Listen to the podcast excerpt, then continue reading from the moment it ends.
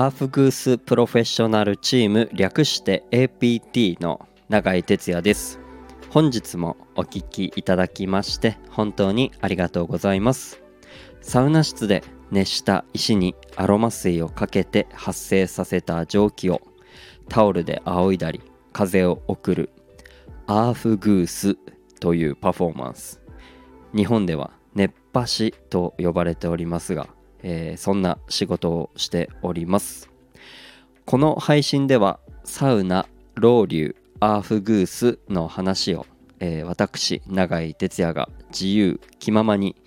おしゃべりしておりますのでよかったらお付き合いください。あのこのスタンド FM のなんか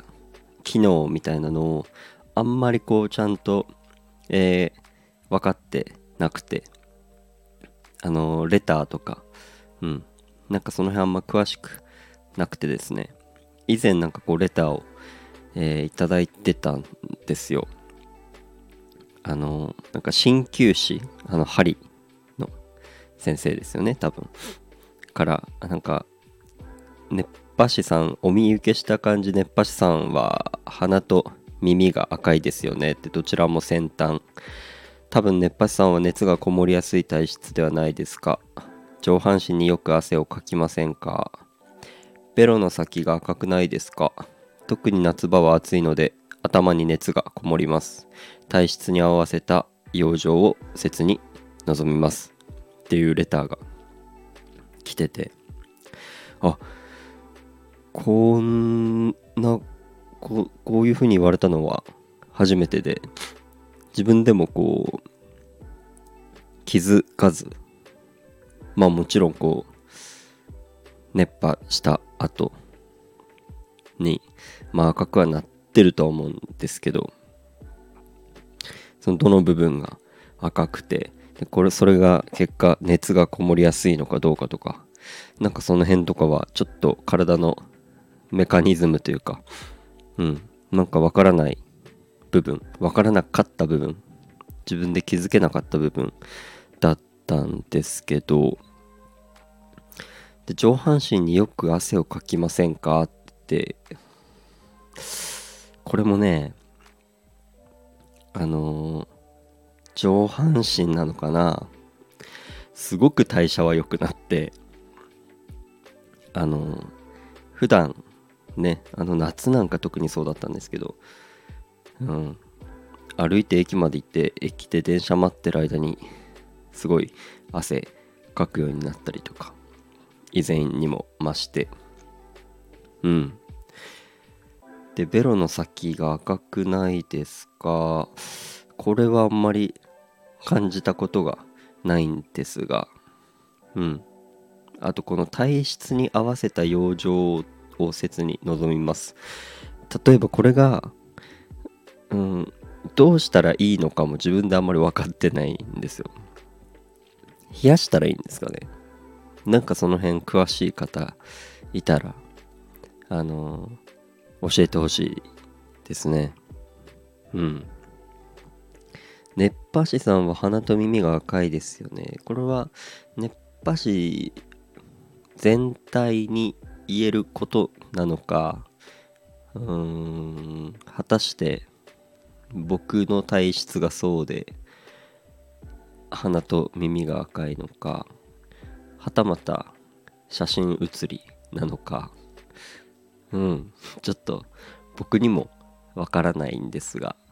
何かこうねサウナ入る上で体にこう出てくるものだったりなんかそれによる対処法だったり逆にこう熱がこもりにくくなるなんか方法とかまあそんなものあるんですかね。うん。ちょっとわかんないですけどあれば、えー、知ってる方いたら教えてほしいですね。うん。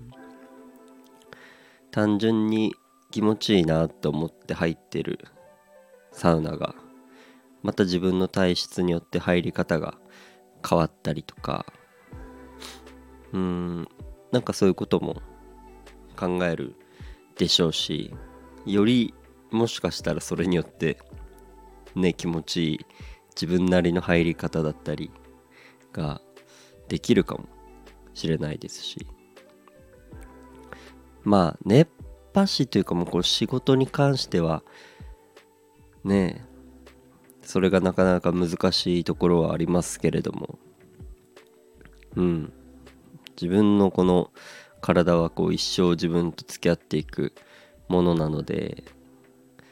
そういう自分の体のそのねサウナ入った時熱波してる時に現れる自分の体とこう向き合いながらあのやってていく熱波していくっていうのは大事なんじゃないかなと思うのでまだまだねあのお客様にこう風を浴びてもらうということをこう第一に考えてはいるんですけど、まあ、それによって自分の体がどういうふうになっているのかどういうふうに熱をこう蓄えてとか熱をこう溜めているのか、うん、なんかそういうのを考える今回いいきっかけになりました。うん。自分なりの答えとかは全くこれに関しては出ていませんしどうしたらいいのかっていうのは、えー、全くわからないんですがうんなんかそういうの考えるのもまた新しいなぁとは思いますなんかそういう体に詳しい方いたら是非教えていただけたらなと思いますのでよろしくお願いします。ということで今日はこの辺で終わりたいと思います。また聞いてください。バイバーイ。